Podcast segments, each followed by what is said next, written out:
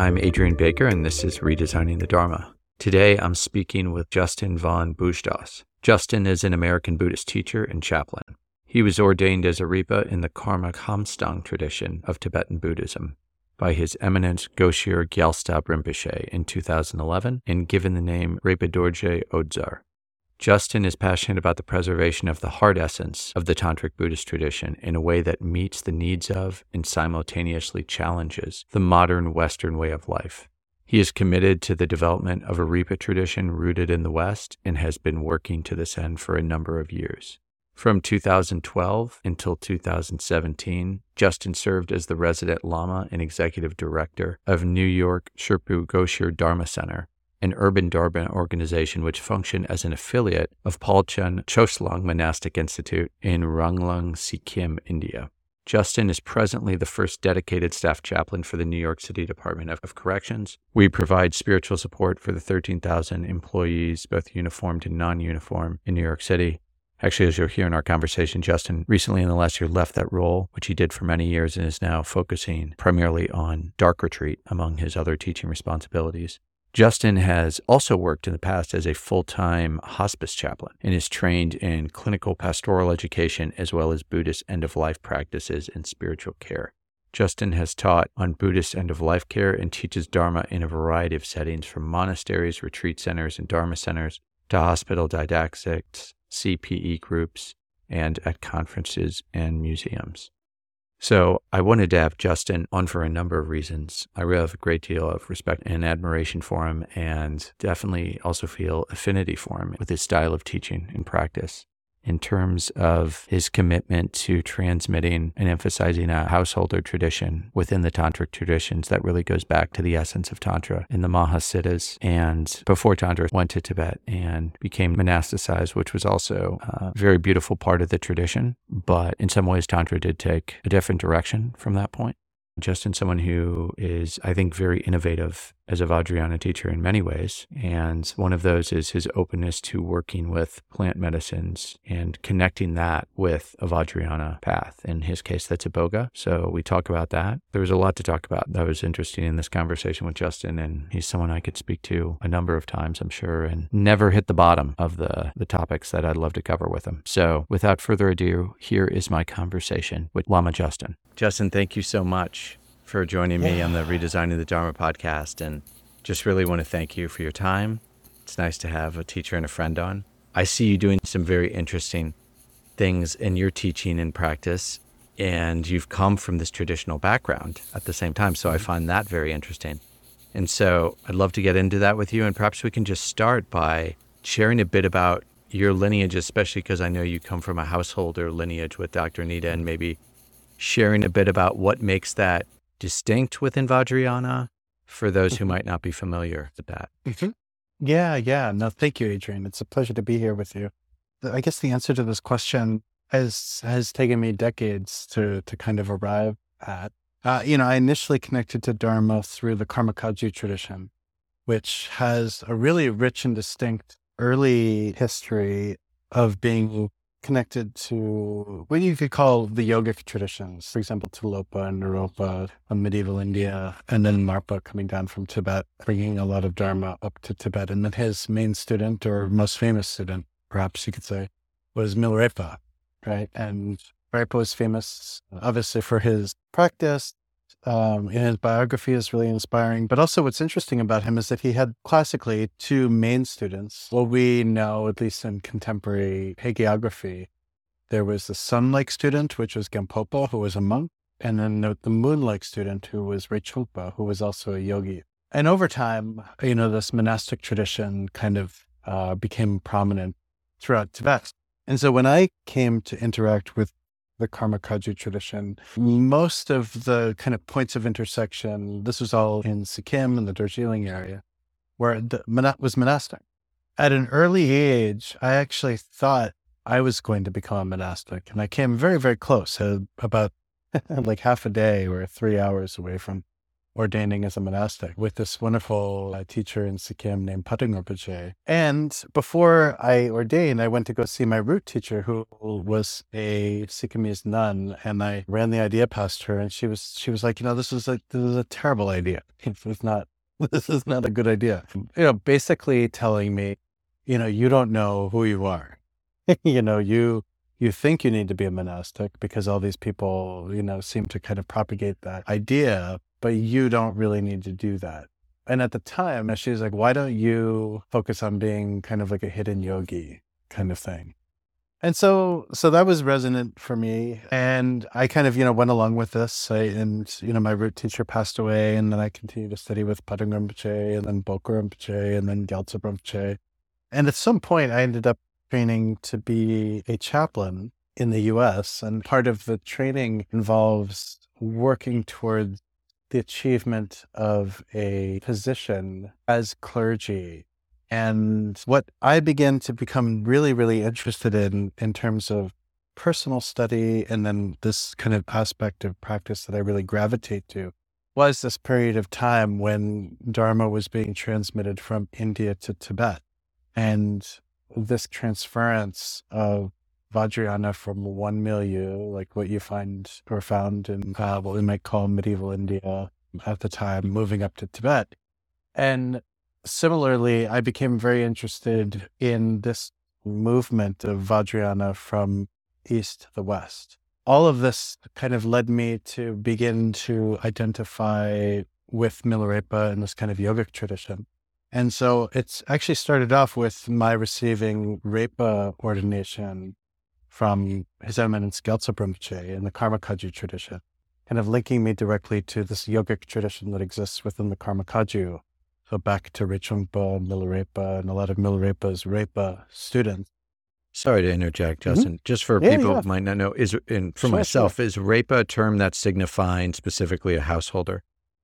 Exactly. Householder, non celibate, you know, yogin or yogini. And so I've been kind of, you know, following this and primarily the main commitments relate to the practice of Vajrayogini and the six yogas in Naropa. And then very recently, I also connected uh, with Dr. Nida Chenagtsang. Well, not very recently, but since about 2016. And then connecting especially with him in his role as a Nakpa, which is what you find in the Nyingma tradition of this yogic background, um, which he is um, very well ensconced in. Um, he comes from the Rebkong Nakpa community in, central Tibet.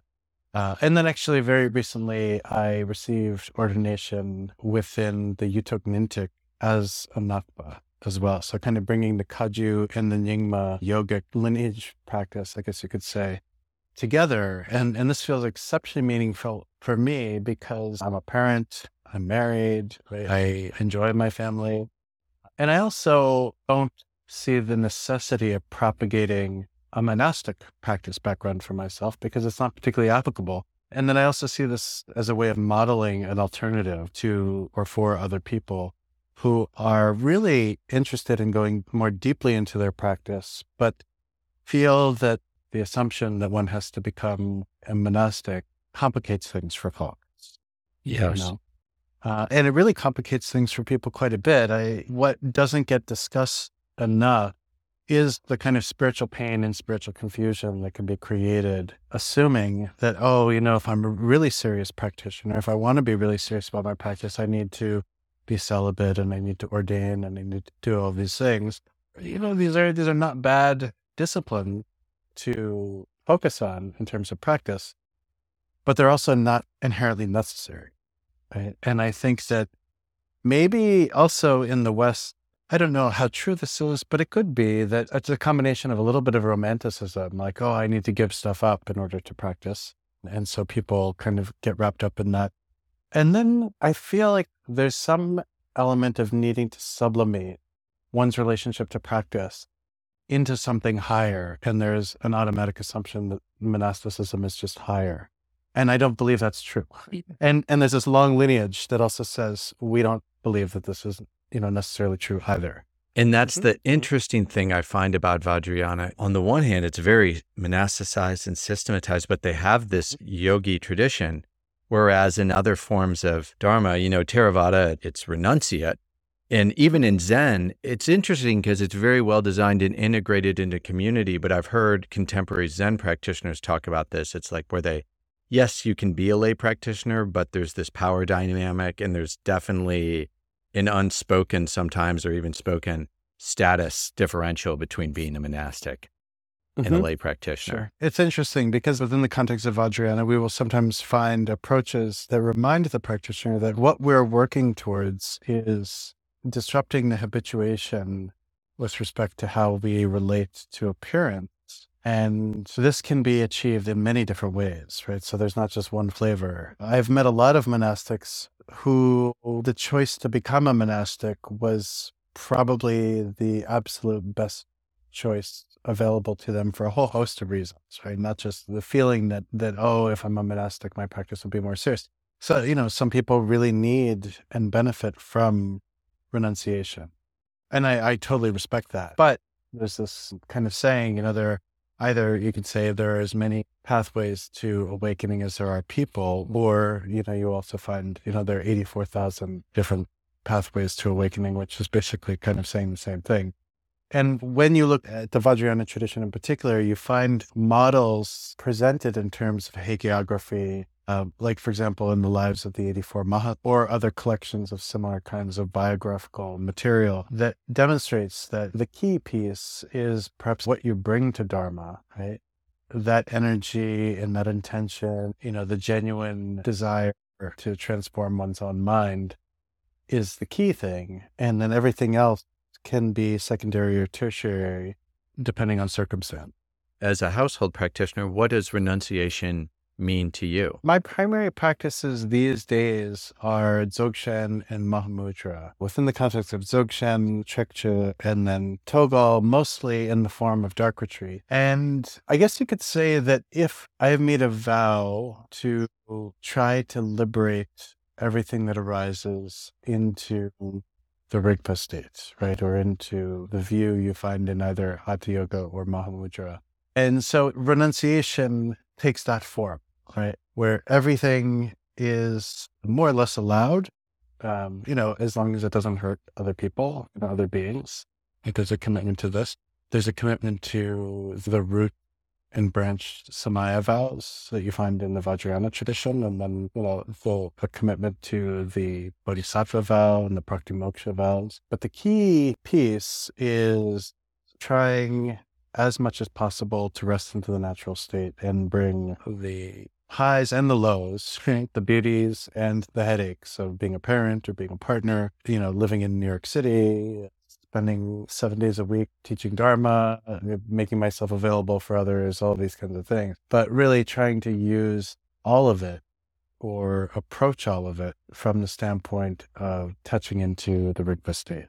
I think that's something for me as well. And I mean, I came to Dzogchen after doing some insight practice, like Mahasi mm-hmm. Sayadaw style. And what you said really aligns with my own practice in that I had to find a view of awakening. I think that was in accordance with householder life. If you don't basically want to spend your life on retreat. Otherwise, if we have a view of in an approach to practice where our practice, for example, is really dependent on a certain momentum of concentration, a very high degree of concentration, it's ultimately just really hard to reconcile that with daily life.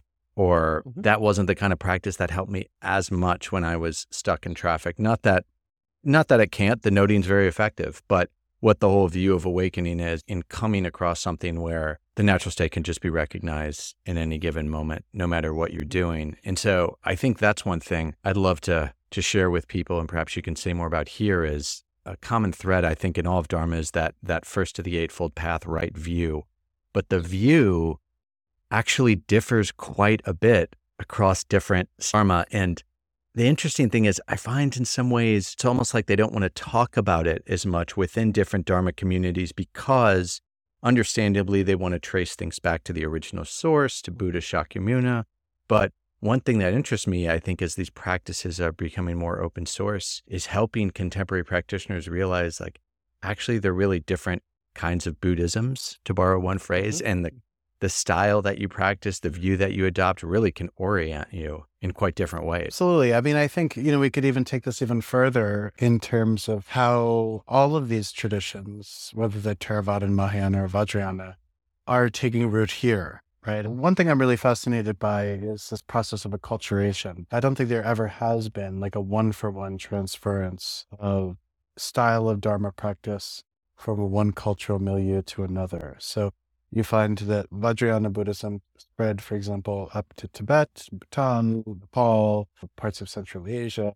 And as it did, then this is very kind of normal, is is the cultural impact of the new host location begins to kind of color and leave an imprint on Dharma and in terms of how Dharma is practiced within the context of Tibetan Buddhism, there was a very strong drive in many cases to try to preserve, quote unquote, the purity that you find in this transference from the Indian subcontinent up to Tibet. However, the Terma tradition, right, that you find in the Nyingma lineages is different. The Tulku system changed. A lot of relationship to like mountain gods and, and elements of Tibetan shamanistic practices helped create something very unique there. And similarly, as it spreads from Tibet to Europe or to the Americas, I think it's very healthy to assume that cultural change will happen as well within this. So when you mention multiple Buddhisms, I agree. And I think what you're beginning to also see is this difference between what I would call, and, and a group of people seems to be calling this like, you know, new quote unquote indigenous Dharma in the West in comparison or in relationship to heritage Dharma, which is the way it is practiced in, for example, the Tibetan plateau or Indian subcontinent or Thailand or Sri Lanka or Bhutan, Nepal, etc. And so these differences are manifesting as well. And with any kind of period of new growth, there are also growing pains, right? So within the context of what we've kind of see arising in Tibet in the transference of Dharma from India to Tibet, it took centuries. I would venture to guess it will take centuries, assuming we have centuries, uh, you know, with the, with the, you know, environmental crisis. But if we do have centuries, it will take at least a couple of generations for us to see what actually kind of panned out and survived from this initial transmission of Vajrayana Dharma in particular in the West. I don't particularly expect most Dharma organizations, for example, to survive a couple hundred years, we'll see this kind of trickle, this growth, this manifestation continue. And you'll be able to probably trace like lineal influence. But if you look at it from the standpoint of kind of the long game, the most important thing is that it develops and matures and the wisdom that is unlocked in the individual localities of where it's practiced if that continue and arise, then that's wonderful. The key thing, though, as you point out, is the maintenance of the multiple different kinds of views. So the view that you find in Mahamudra and Dzogchen is very different than you might find in kind of classical Tantra. The view that you find in classical Tantra is different than you find in the Mahayana tradition.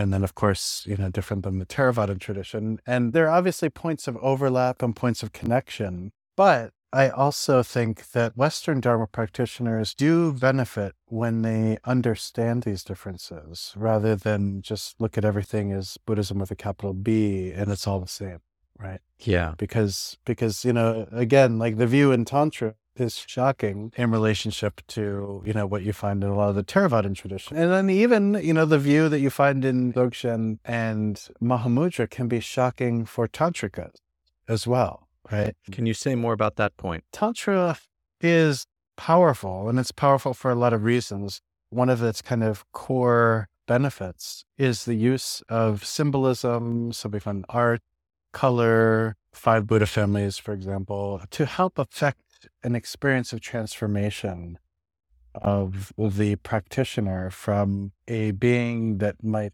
have originally identified more as a samsaric being into an awakened Buddha.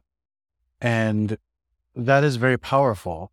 And when we start moving into the practice of Mahamudra and Dzogchen, all of the work, all of the symbolism, all of the elaboration that you find within the context of Tantra is overly complicated. Mm-hmm. It, it, it lacks the simplicity and the directness that you find in both Dzogchen and Mahamudra. It's not to say, again, you know, none of these things should ever be said as absolutes, right? Because you could take the view of Ati Yoga or Mahamudra and apply it to deity practice or this practice of visualizing oneself as a, as a perfectly formed Buddha, reciting the mantra, trying to hear the sound and energy of the deity, the location of where one is as the location of the deity, the perfect mandala, and in one's own mind is the um, awakened mind of the deity. Essentially, the awakened mind of the deity is the pure, stainless manifestation of Rigpa or awareness that you find in the Dzogchen tradition. And you could say spontaneous awareness that you find in the Mahamudra tradition.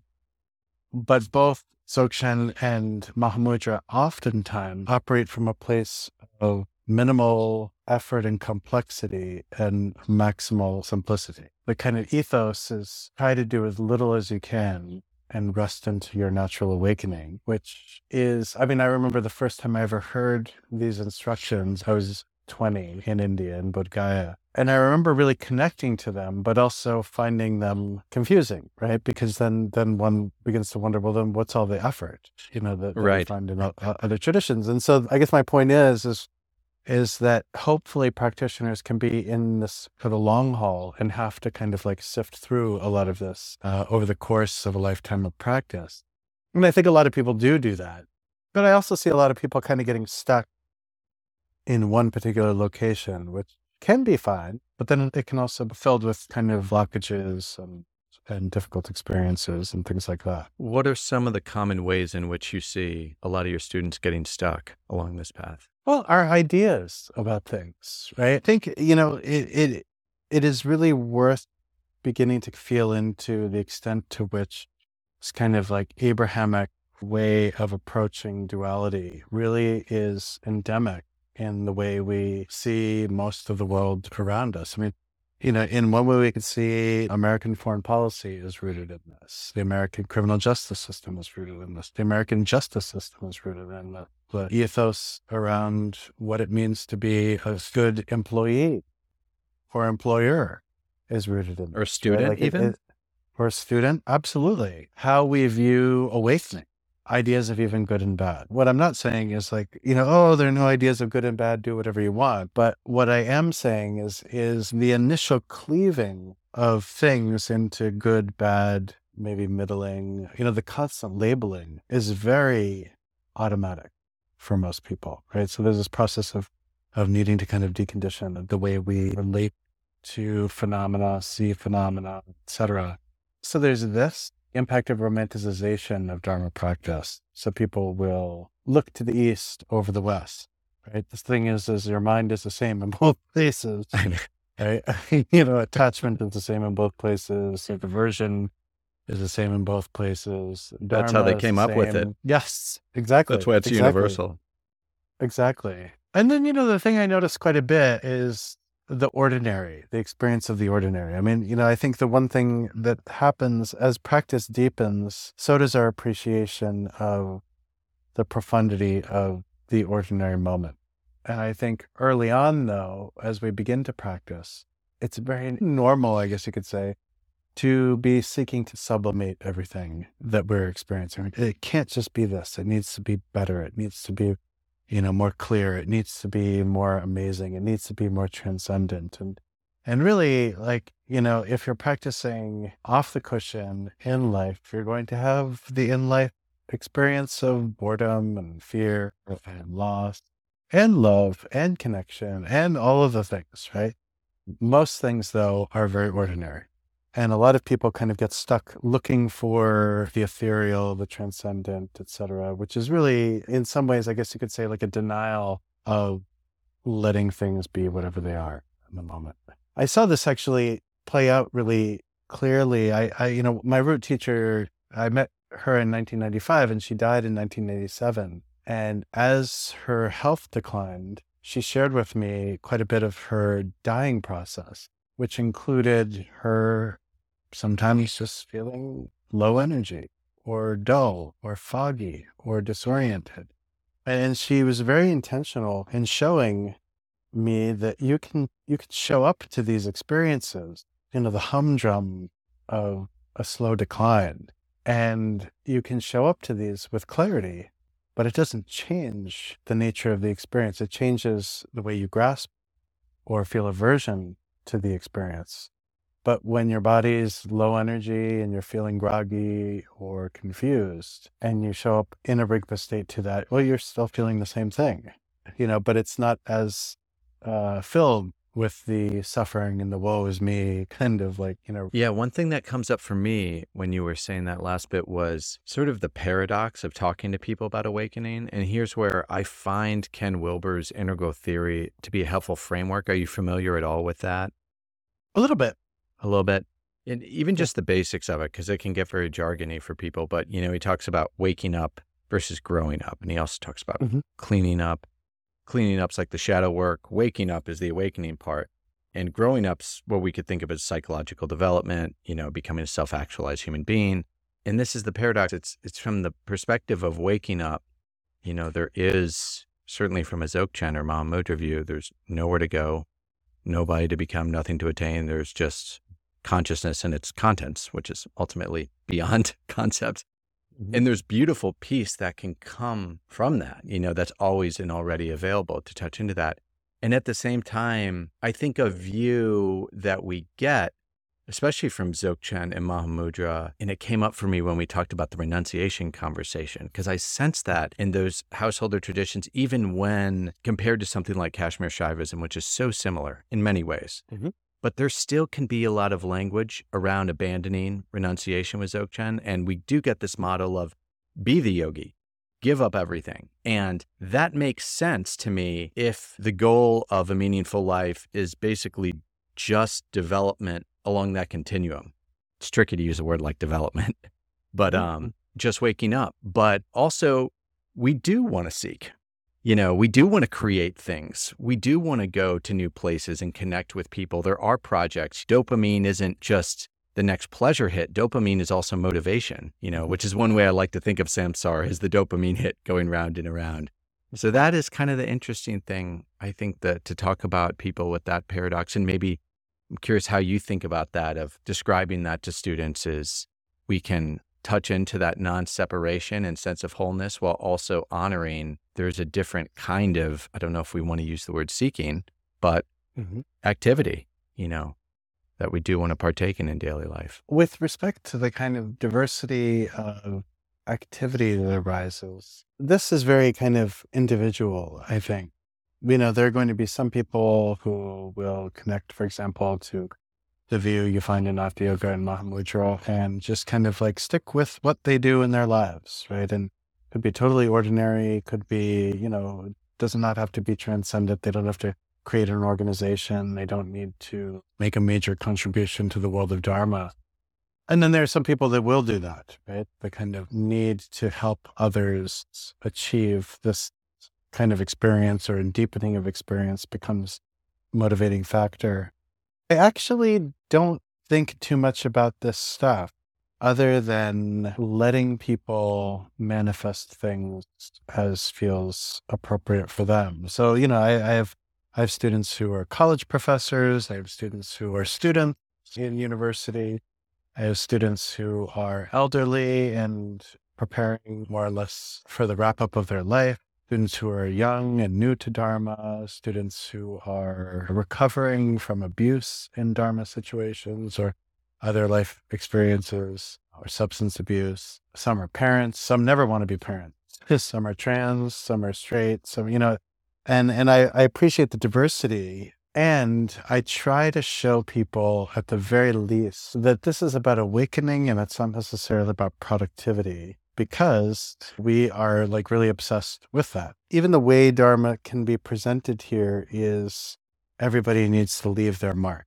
Have you ever read How the Swans Came to the Lake? It's a it's a really no. amazing book on the history of transmission of various Dharma lineages from the east to the west. And so it begins with uh, early Zen traditions and, and the, the, the seeds being planted in Hawaii in the late 1800s, Hawaii and the West Coast, and then um, the early Theravadan teachers, and then all those people, you know, who left in the 60s to go to Asia and then come and bring things back, and then Rinpoche or the Karmapa or Kalu Rinpoche, you know, all of these folks. And it serves as a chronicle of the development of Dharma as we have seen it up until not too long ago. And though it also kind of you know creates this dynamic of everybody who practices Dharma needs to somehow innovate.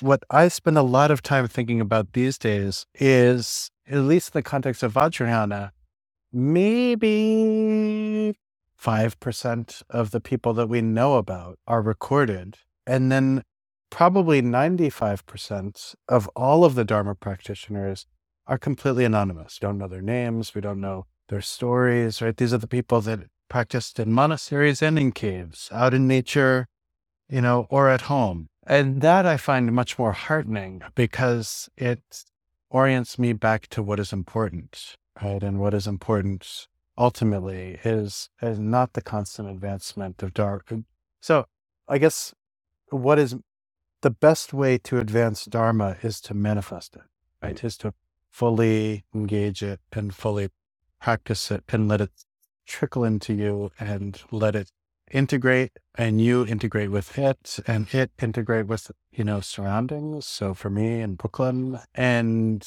if anything develops from that well that's that's wonderful right? But but the development piece shouldn't be the inspiring factor because this means that there's some other kind of you know uh, intention the intention to produce the intention to move the needle not bad to be right? seen a little egoic to be attachment seen or a lot of a important. lot of a lot of ego Yeah. attachment in some cases not right? so subtle Yeah, absolutely. So, you know, and again, like I, I don't, I won't begrudge anybody. You know, you can move any which way. You know, like I'm a cosmopolitan person. You know, you know, it's fine with me. But I also think that spending time observing allows us to have a tremendous amount of insight around what lasts. And the thing that lasts, and that thing that I think people pick up on, is a integrated practice right? The more integrated our practice is and the, the more authentic we are in it. And the benefit of that, I think, is palpable for people as opposed to the maintenance of a particular kind of brand or style of practice that looks good, but it might not necessarily have the grounding in in authentic experience.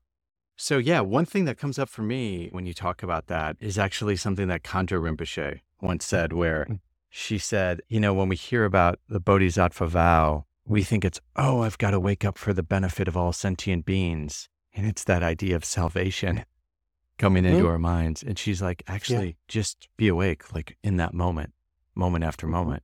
We make it into some grand thing, but it's really quite simple. Yeah, no, I mean, all of the grandiosity of that narrative Yeah. gets in the way for people, right? Again, it's a noble narrative.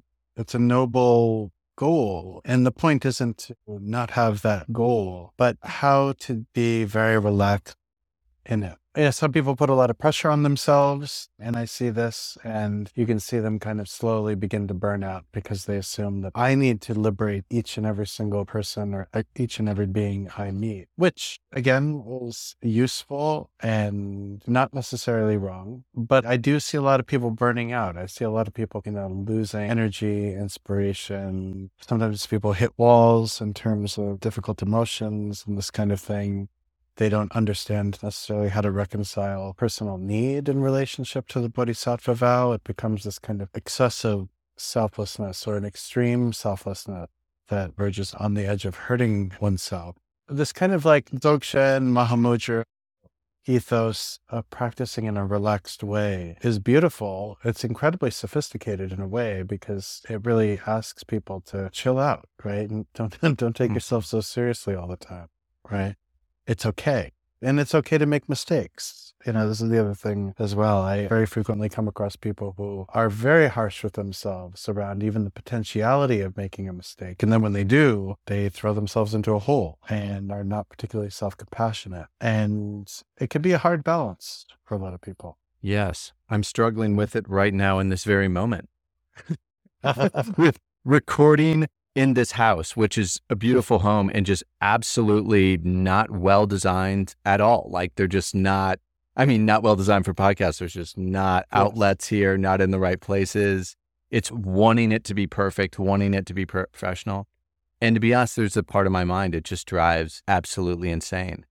And then yeah. just noticing that and just being able to to let it go. Just yeah, equanimity. Go. Practicing like a corpse, you know? A corpse can't talk back. A corpse can't think. A corpse can't yeah. cogitate. And just letting that go. You know, ultimately who cares? Well, you know, this is an interesting segue to another thing that I wanted to talk to you about in terms of adapting your teachings and the way you're integrating that with some plant medicines because mm-hmm. for me, you know, something that's been really helpful with that is ayahuasca and soma I find is just so synergistic with the Dzogchen practice in that there's no option. Well, you've got two options. You can resist or non resist during what can be an incredibly challenging experience. And actually, nothing that arises is an issue if you're not resisting. And so I know you're doing some interesting work right now with Iboga, offering an Iboga retreat. And I'd love to hear a little bit about that offering, just starting with how you became interested with the Iboga plant teacher in the first place. Yeah, I'm leading a retreat with an organization in Portugal which focuses on Iboga. It's called Root Healing, this organization in Portugal, run by a friend and a student of mine who trained as shaman in the Bwiti tradition in Gabon. And their work primarily tends to be helping people who are struggling with substance abuse, usually opioid addiction, leading iboga ceremonies to be able to help cut the intensity of that addiction, and also helping people through trauma and traumatic experiences. And iboga is one of the, the, the most powerful plant medicine, I guess you could say, treatment modalities for opioid addiction. And the root healing has done some really incredible work with that. And then working with people who suffer from very complicated trauma. So I first tried Iboga. Actually, it was just a matter of days. It was uh, seven days after I resigned from being the head chaplain and executive director for chaplaincy and staff wellness for New York City Department of Correction. And Ryan reached out and was like, you know, I'd like to offer you a, a Iboga ceremony as a way to begin to unpack and release or treat or heal some of the trauma that was inherent in that work. I worked on Rikers Island for five and a half years, not just Rikers Island, but but all New York City Department of Correction facilities, which is all all over the city and attending to staff in crisis in New York City emergency rooms, hospitals, staff deaths, through COVID uh, in particular, where the staff death rate shot up 500%. So I was carrying a lot. And I was also really curious. I was like, okay, I know his story. You know, how does this directly apply to me? So I, I, did a ceremony with him, and it was really profound in ways that are still very hard to explain. And then he gave me a bunch of iboga to have to microdose, which over the course of 2022, I did frequently, primarily because there was this experience of great clarity that arose from doing that that felt profound. It was like a clarity and a relaxation, like a relaxed ease and a depth of experience. So I was trying to use this in such a way as to help, especially that year, 2022, really take some time to reclaim or remember in terms of like putting back all of the the members of my body right like you know not really my arms or legs but to to recollect and reconfigure Justin who had done you know this really great work attending to constant trauma, traumatic experiences, etc., that a whole host of different kinds of populations experienced within the context of New York City Department of Correction, around which probably, you know, there was a negative impact on my health. Right. I, I probably slept five and a half hours a night for five and a half years. Right. Things wow. like this. Constant responding to crisis 24 7, if not necessarily having to go attend to crisis. I was in charge of most emergency response, literally all emergency response for staff who were injured, assaulted, etc. And that happened because jails run 24 7, 24 7. And then I was also responsible for the preservation and development of quality of spiritual care for all detainees. So this meant interfacing with community faith groups, but also city hall, city council, advocacy groups, and all this kind of stuff. So there's a tremendous amount of pressure going on all the time. So that's how I initially connected to it. And then as my practice of Ati Yoga really deepened, especially with respect to dark retreat, I became interested in some of these kinds of experiences as you know potential breakthrough experiences. Like I guess that there can be benefit with plant medicine to help cause a shift in it can be a perceptual shift. It doesn't need to be massive necessarily, but even even a slight perceptual shift and more or less resting into this kind of rigpa state, this open awareness, and understanding that this shift is a manifestation of the experience of mind, clarity of mind, luminosity of mind, etc. Not holding on to it, but treating it as a potentiality for experiencing mind and phenomena in a different way. And that anything that is arising in this moment is a manifestation of my mind, a manifestation of the Rigpa state. So, you know, this is what interests me in this kind of work. I don't use plant medicine on a regular basis. Iboga, though, I have a lot of respect for not only as a plant medicine, but then the spirit of Iboga. Just we just seem to have connected very well during that ceremony. And then during my experiences in microdosing it, I also felt a kind of connection that feels very innate and natural, but also very hard to explain intellectually. Like, how do I, a Western person who you know, is very kind of well steeped in Vajrayana, now connect to this plant medicine that comes from Gabon that was initially probably discovered by pygmies that you find in, in Gabon and the Congo and, and like this. And so that part I can't explain, but I am interested in this. And then my friend Ryan, you know, was feeling into what the spirit of iboga, you know, the Bwiti kind of, you know, spiritual side of this seemed to feel about these two deity practices that we're going to be working with in the retreat, this form of Choma Nangmo that comes from Padampa Sangye's Shije tradition and this form of Palden Lamo that comes from, you know, the early Kagyu. And he felt that the Iboga uh, plant medicine spirit felt that there was an alignment. And I trust that.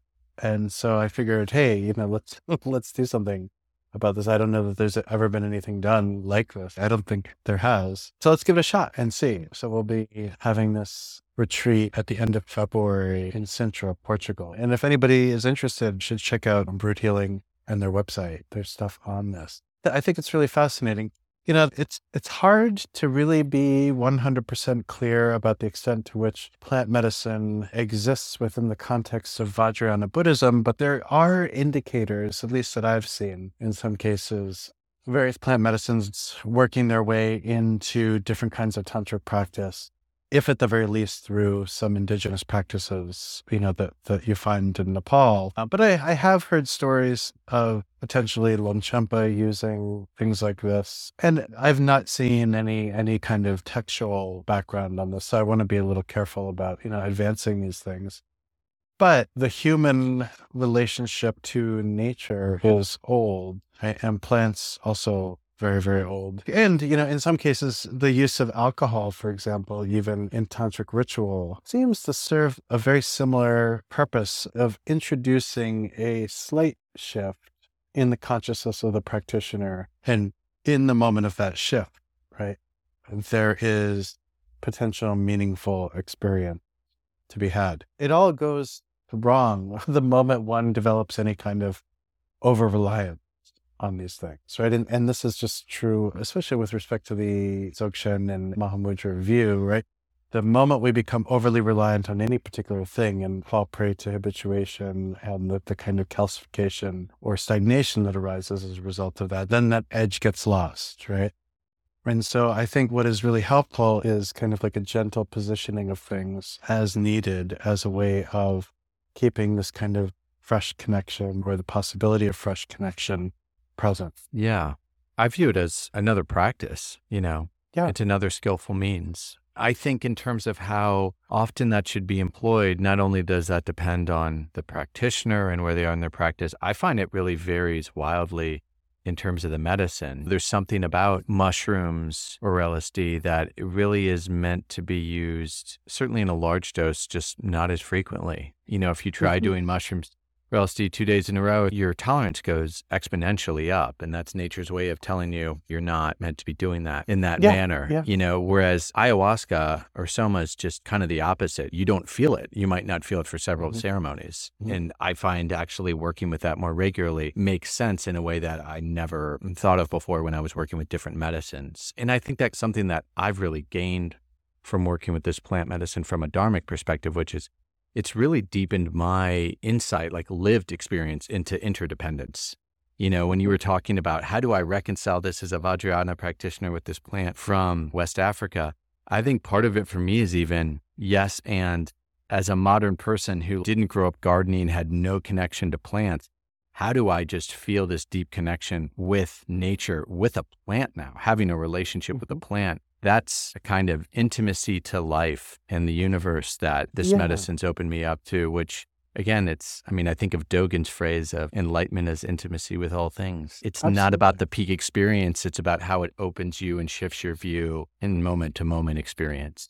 Yeah, I mean, you know, given my my relationship to Dr. Nida and his role as somebody who's advancing the study of Tibetan medicine or Sowa Rigpa, and my own country into studying Sowa Rigpa, yeah, it's very illuminating to just look at the huge range of impact that plants have on us. Everything from cloves, nutmeg, you know, every kind of herb, right? and plants and bone and meat and fat and all of these things, the impact that they have on the humors in the body, the energies of the body, the way they can stabilize things, the way they can actually destabilize things when not in the right balance. It does align itself very well, I think, with Ati Yoga, Dzogchen, and Mahamudra because both of those practices really are about settling into an open harmony with everything, right? There's appearance, external appearance, internal appearance. So this means the external world, the internal world, and this kind of magic inherent in both of those that plants have a direct effect on our body and the impact of the power of these plants. And I don't mean in terms of the intensity of an experience one might have with either a plant medicine of any kind, be it chamomile, for example, or peppermint or something like this, or let alone iboga or psilocybin. There is this field of wisdom in being directly attuned to these things that I think that is innately human that may be in the process of being redeveloped in our post-industrial, very disconnected lives from nature, which I think is probably also necessary for us to be able to come back into harmony with the environment and with the elements and all these things because what we've created in a very disembodied period during the industrial revolution and post-industrial revolution is a complete disassociation from our connection to earth plant matter even mineral matter you know magical matter right visionary matter and all this kind of stuff. So the interest in plant medicine i think i tend to read this as a manifestation of a kind of symptom pointing us back home, right? It's like put, Yes. pointing us back towards what we as humans really are, which is our animal. we are just animals.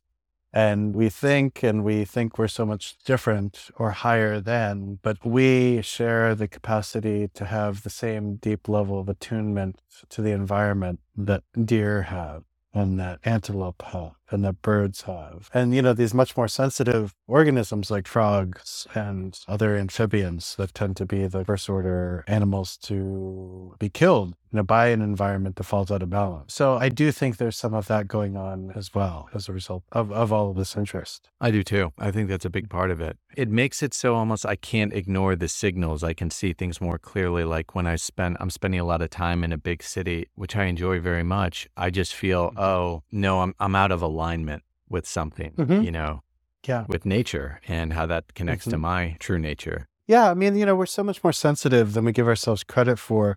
And it isn't until we get out of a space, you know, it's like, you now I live in New York City. I grew up in New York City. I spent huge amounts of time away. And more recently, you know, I was away for about half of November and I came back. I was coming back from dropping my kids off at school, walking home, and I was just like, you know, very attuned to how odd I felt in that moment, disconnected, right? The environment just felt, you know, overly harsh. And it was just a normal day, uh, normal morning. And it was really a way for me to see, oh, you know, this is how out of balance we're living right now. And not just me, you know, eight to 10 million people in the New York City area. And then there's every other kind of city and urban area. Humans are very resilient and adaptable, but you know, what we're seeing globally is that we've pushed the balance away. There is no more, everything is out of balance. And I think the thing that we all need to begin to prepare for, I think, is, is still probably decades of continued destabilization and things getting worse. And I think that's interesting. Like when I see a lot of people looking at their own spiritual development as kind of a key motivator for Dharma practice, for example, which is, you know, not necessarily bad. But I think that when we really wake up to how disastrous everything is, and if we can include just returning back to some kind of basic harmonized state with the environment, with how everything has become, right? So, how can we reestablish a sense of regulation? Then I think we're practicing in a much more authentic and meaningful way, a way that will have sustained benefit. You know, I think that maybe in 15 years, we'll be able to look back to this time and see how off the mark a lot of Dharma practice has been. We didn't really appreciate the disaster right in front of our eyes. Yeah, that's one thing I noticed again, I think, with your teachings and how you're adapting Vajrayana, just speaking more directly to social justice, including the environmental crisis. And I do think generally this is a positive thing we see of Dharma coming to the West, where people are maybe for cultural reasons, very willing to be outspoken. But yeah, it seems like this is an important trend that's happening in Dharma. I'm curious within your own offerings what that looks like, for example, in terms of talking about how to address the climate crisis or these other challenges. Yeah, I mean, a lot of this is achieved through collaboration with other people. People who are activists or advocates within the kind of area of specialty that they are. I think that there's a lot that still is worth exploring. For example, like, you know, none of us are really into child slave labor, right? And all of us are into our iPhone. Let's hope not. Yeah. yeah but, right. but like, you know what I mean? And so what's interesting is like, for example, an ex- exploration of, you know, how does Buddhist ethics tie into owning a lot of technology around which the rare earth metals in some cases are produced through child slave like labor conditions or, you know, this kind of like wholesale destruction of the environment for these things. And I think there needs to be a deepening of an examination of these kinds of things and also the discomfort that might arise in relinquishing ourselves from some of these attachments. Like, I don't think that we're necessarily going to solve all these things just through better technology. I think curbing our appetite for a lot of what we have in our lives is probably going to be a key factor for the survival of the species. And on that point, though, I mean, when you look out at most of the world and, you know, really where carbon emissions are coming from, yeah, the US has a lot, but so much mm-hmm. is driven by China and India. And how do you tell these countries that are developing, oh, you can't develop now that we've developed in the West? Mm-hmm. And I just think for a yeah. Dharma practitioner, asking them to give up things is one thing, but most people don't have that framework. Mm-hmm. And then they're coming across capitalism, materialism, life's getting better. Mm-hmm. Is that a realistic formula?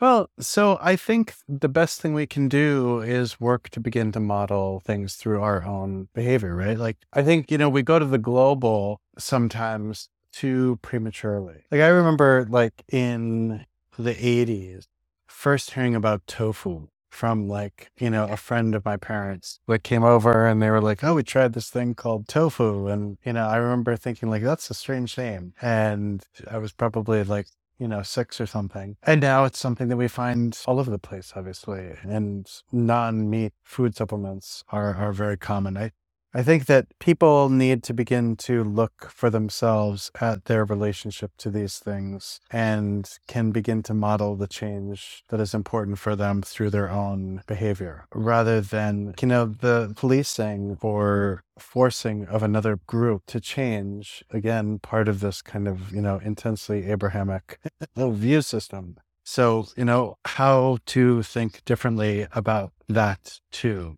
right? I think is an important thing. And sometimes all we can do is what we can enact for ourselves, right? And this kind of goes a little bit back to Shantideva, right? Like if you want to walk around the world, he said you can cover the world with leather or you can cover the soles of your own feet. And some of this has to do with what it means to cultivate wisdom. And no, it's not wise for first world countries to go tell developing nations what you can and cannot do, right? This is inappropriate. For example, with the global environmental crisis, because it is global, every single nation is feeling this now. And therefore, every single nation will have to make a choice. At some point, everything is going to become so bad that there will be greater pressure for everybody to fall in line in some way. But right, you know, they, but I don't think this is the kind of thing the United States doesn't have the right, I think, to take the high ground on this because we haven't been good models, you know? But on an individual basis, the best thing we can do is take responsibility for ourselves. So, one thing that I saw when I was doing some research for our conversation on one of your previous podcasts, you talked about the value of actually doing shorter meditation. Sessions. Mm-hmm. And sometimes when we get really into meditation, and I think a lot of traditions emphasize this, I certainly got this instruction. And there's a lot of value in learning to be really still and quiet for long periods of time. Um, but there's so much value in actually shorter practice sessions as well. Maybe that helps you to build the habit in the first place because you procrastinate and don't do the longer practice to begin with. Or I just find, again, that talk of how to integrate it into more moment to moment daily life, actually, that that can be more helpful, or for it certainly was for me. And I was wondering if you could talk about that perspective for people and, and how to go about that. Why is it actually beneficial in many ways to practice mm-hmm. more rounds, maybe, but shorter sessions? Yeah, yeah, yeah. So the ninth Karmapa, Wangchuk Dorje, wrote three very important Mahamudra texts, the shortest of which is called Pointing at the Dharmakaya. And in this text, he mentioned the importance of shorter meditation practice sessions for a few reasons. He was before Pavlov, but he was kind of talking about trying to control a Pavlovian negative response with respect to practice. So even if we just begin straight with shamatha, the practice of shamatha is really beautiful. And that being said, most people, the first to 10 times they practice shamatha, it's excruciating because if they've never practiced meditation before, this is where they begin to really see, like, you know, the tumultuousness of their mind. Right? And so if you ask someone to sit in, you know, they never sat before, sit in shamatha for an hour. Many people, and I've had this experience, for example, introducing shamatha to correction officers, they will say, that was a horrible experience. I don't think this is right for me. I never want to do this again. Right. And so you've already kind of like, you know, set people up on a bad footing. So from the very basic standpoint of short sessions are digestible, right? You are creating the ground, as you point out, for people to build something, right? If it's unpleasant in the beginning and people would much rather be doing other things like watching TV, then they're not going to come back to meditation. Right? And so this is something that Wangchuk Dorje noticed several centuries ago. So there's that aspect of things.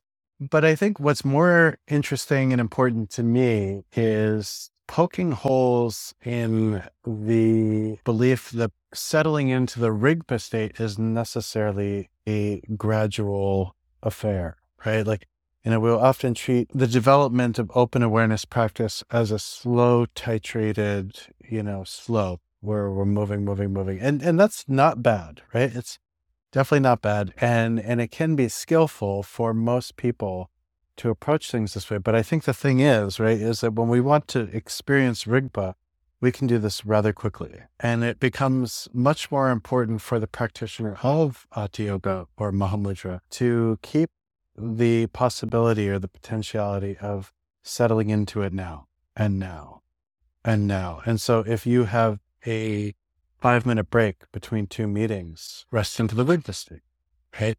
If you have a 10 minute break between two Zoom calls, settle in there right? So for me, I usually pick up the kids from school in the afternoon. And if I have a certain period of time between that and when I need to make tormas for protector practice, that's a good time to just sit down for a little bit and settle into the Rigpa state, right? Make the tormas, begin protector practice.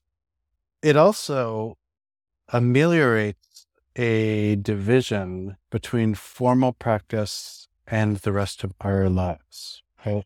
if we have formal practice sessions, which are the things that we take the most seriously in our lives, and then we have the whole rest of our lives, including sleep, right? The vast majority of our lives are not the subject of specific Dharma practice.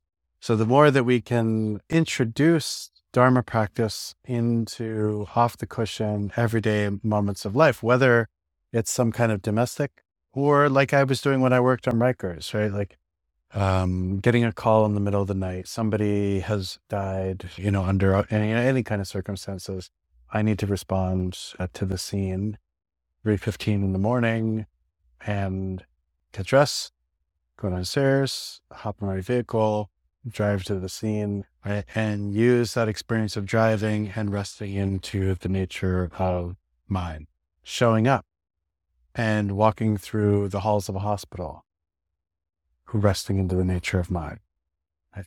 Speaking to family members of the deceased and resting into the nature of mind, right? Constantly trying to bring this, right? So there's the integration pieces you bring up, right? But there's also the quote unquote demystification of the meditative process, right? Because really, like, all we're trying to do is to blend this in, integrate this experience into the rest of our lives, no matter if it's super intense, like my work was, to less intense as life is now, but always trying to bring this to that. Right. So I think I think that this is a little bit more helpful. People build walls, like, you know, like little Zoom boxes of of what practice should be like on a daily basis. I think this kind of approach offers us the opportunity to dispense with that and make everything one big box through which there's a lot of movement, a lot of energy flowing, but all of it is something that we can begin to open up to practicing with. That sort of feeling of even hierarchy or division mm-hmm. between real practice when I'm formally sitting versus not. I definitely experienced that with retreat, especially when I was in Theravada of like, there's this subtle, okay, I'm really practicing when I'm on retreat, even though you're told oh, daily life, it's all for practice. There are these, there are these subtle beliefs that take hold, you know, because mm-hmm. different things can be assigned different um, status, and we pick up on that, and it's, you know, mm-hmm. Mm-hmm. so absolutely. I've even I've just stopped using a timer, you know, and I wouldn't. Yeah. I I'd encourage people who are new to use the timer a lot, but a lot of mm-hmm. times I don't now because I just I wanted to just be completely seamless, you know. Mm-hmm. Yeah, yeah. Yeah. I mean, you know, I think, you know, and remember, like at some point we're going to die. Right. And, and, you know, within the context of Vajrayana in particular, a lot of practice and there are a lot of practices that are towards that moment itself. Right. And the one, the other thing about death is we don't, we will never generally know when it's happening. And I know this because I used to work as a hospice chaplain and so I've been with hundreds of people who have died. And, you know, you can get an inkling, okay, it's probably likely that patient X or patient, patient Y will die this week, right? But which day? You would not believe necessarily how long the active dying phase can go. It can last, you know, in some cases days or like, you know, weeks of just being kind of absolutely, utterly amazed at how this person is still alive, right? And they're not being alive by any kind of extraordinary means. So bring that too, right? That that that that is a part of our practice and will become a moment of our practice, as will the post-death state as well, right? And so, the more of an integrated experience we can have now, the more of a likelihood there is that we'll be able to experience that kind of clarity at those moments, you know, as well. And if we, if everything is just, you know, if practice is, you know, predicated on convenient, you know, convenient blocks of time, right? Death is never convenient. Right? and the Bardo experience is probably, you know, we could also say never convenient either. Right. So, so at some point, the practitioner needs to begin to dispense with, with, um, you know, the, the, fa- like, you know, the, you kind of alluded to this, the fallacy created by designated time periods. Yeah. Yeah.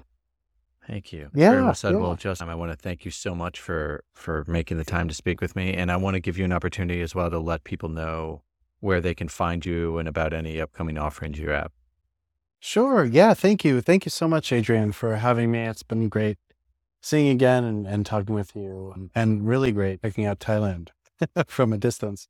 Um, yeah, I mean, you know, I'll be leading this retreat on Lama Dutsuma and Chomanagam through root healing in Central Portugal, uh, at the end of February 2024.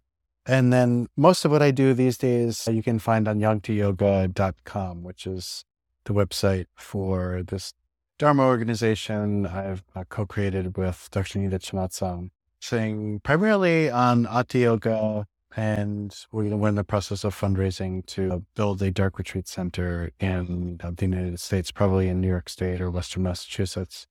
And so, yeah, go to yangtiyoga.org. And, you know, I'm happy to, to, you know, connect with people who are interested in that work or, or you know, any of the other things I do. Yeah. Thank, Thank, you. you. so much, Justin. Really appreciate your Yeah. time. Thank you. Be in touch. Yeah. Take good care of yourself. Yeah. Be well. I'll see you soon. Okay, great. See you soon.